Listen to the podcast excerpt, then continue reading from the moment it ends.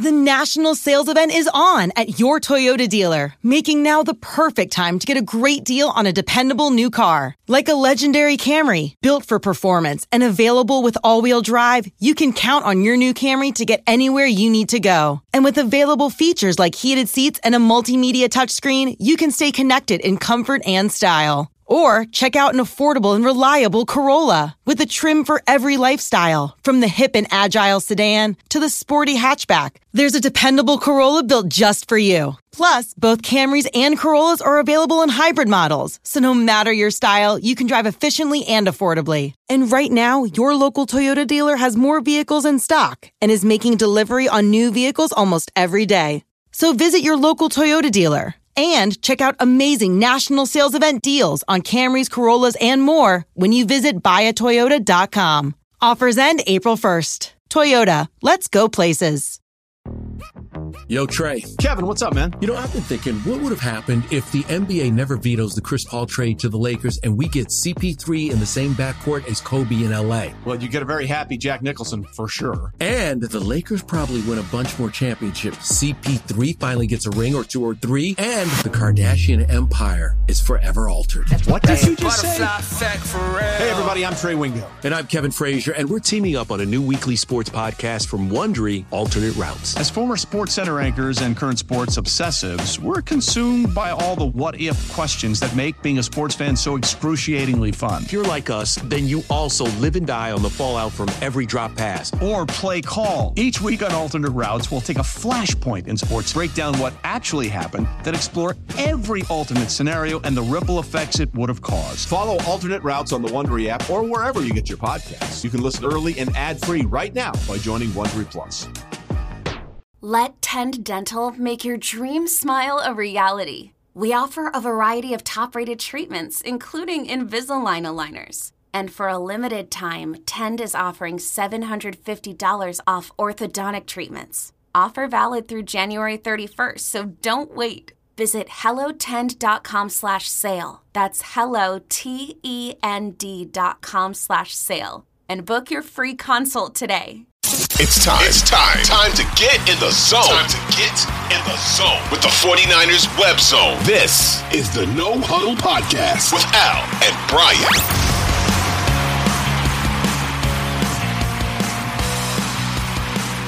Brian, how cool is it?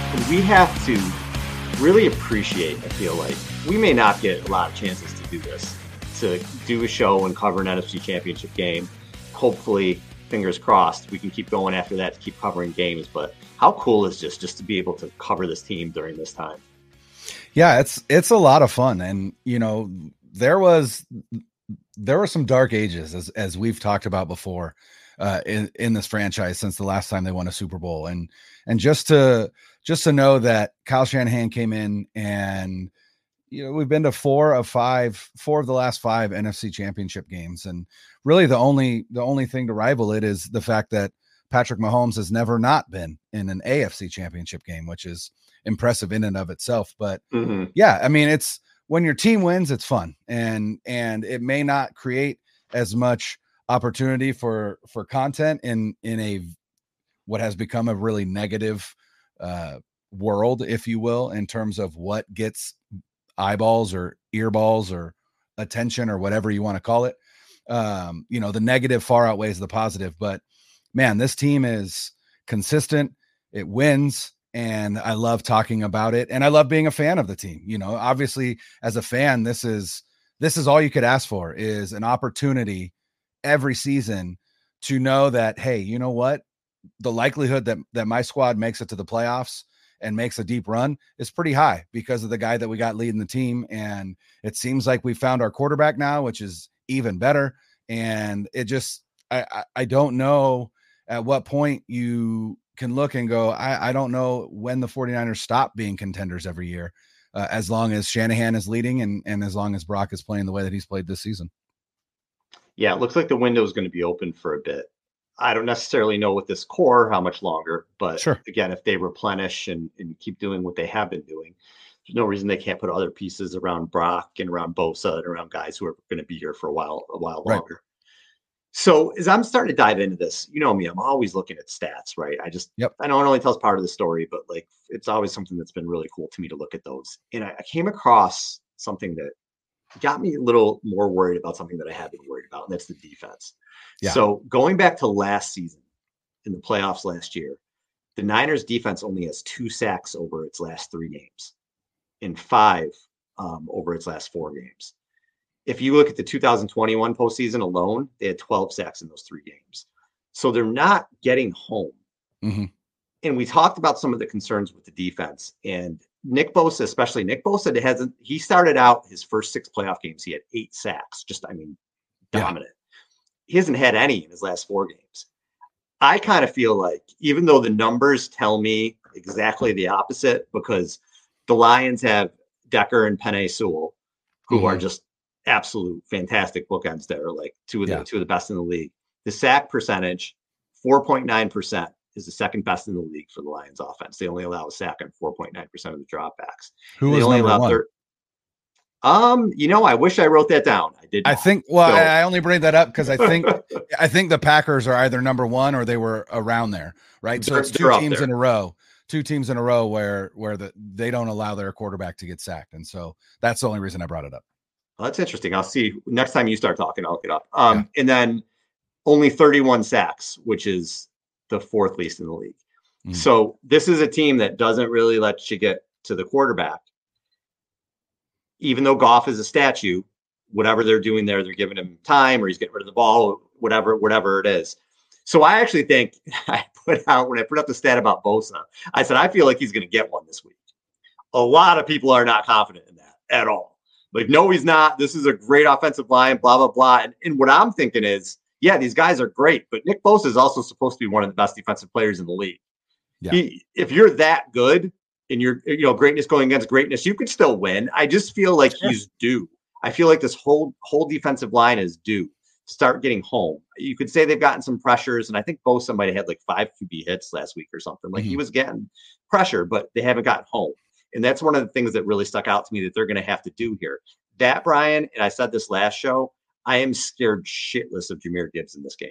Yeah. After what I saw Aaron Jones do to this defense, you get Gibbs out there in the open field. He scares me, and then they can really pound it inside with David Montgomery. That's a good one-two punch. If they protect Goff like that, mm-hmm. and you got the running backs doing what they're doing. I know Frank Ragnow's banged up, but he's one of the best centers in the league.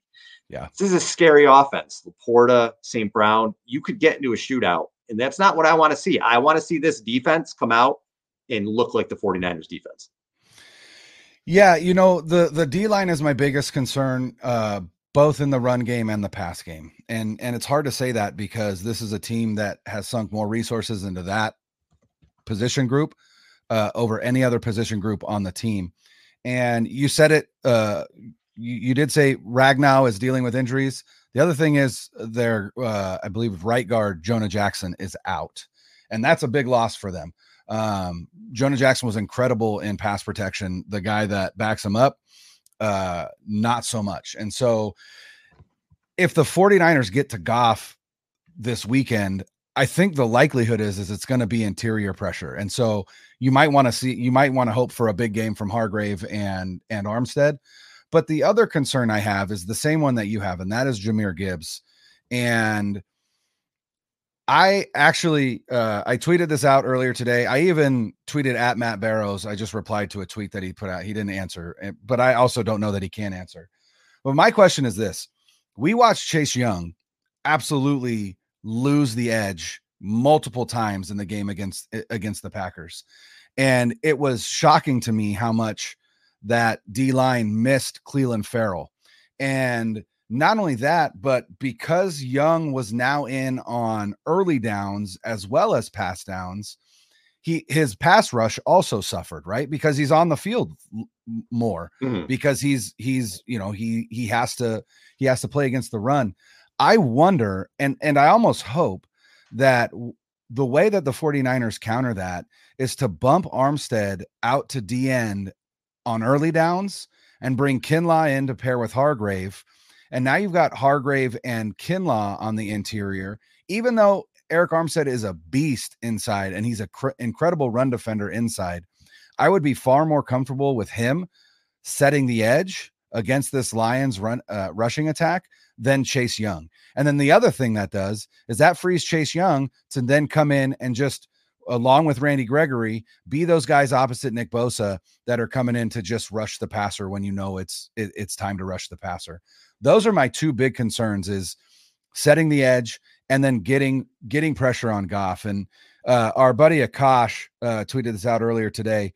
Um, Jared Goff has the fewest scrambles this season and the sixth most throwaways. So while he's not necessarily getting sacked a lot, what he is doing is is either throwing the ball away or putting the ball in danger when he is getting pressured. And so while we may not see a ton of sacks this game, I mean we'd like to, but even if we don't, as long as you can get consistent pressure on Goff, I think that is the key to get him off his spot, to get him rattled, and to to possibly get him to throw the ball into harm's way a couple of times, which is ultimately what they did with Jordan Love in the second half as well. They didn't sack Jordan Love, but the game sealing uh, interception came because they got pressure. He had to get outside the pocket, and then he just made a dumb decision and threw across his body, and, and Dre Greenlaw picked it off. So uh, it is it is pretty important that that the 49ers get pressure on Goff, but I think more than that, it's important that the 49ers really commit to run defense because this Lions team is not going to abandon the run. Unless unless right. they're down by 3 scores, they're not abandoning the run. Even if they're down 2, I can guarantee they're not abandoning the run. You have got to come into this game fully committed to stopping the run, and I think that starts with getting somebody that's fully committed to setting the edge cuz Chase Young is not.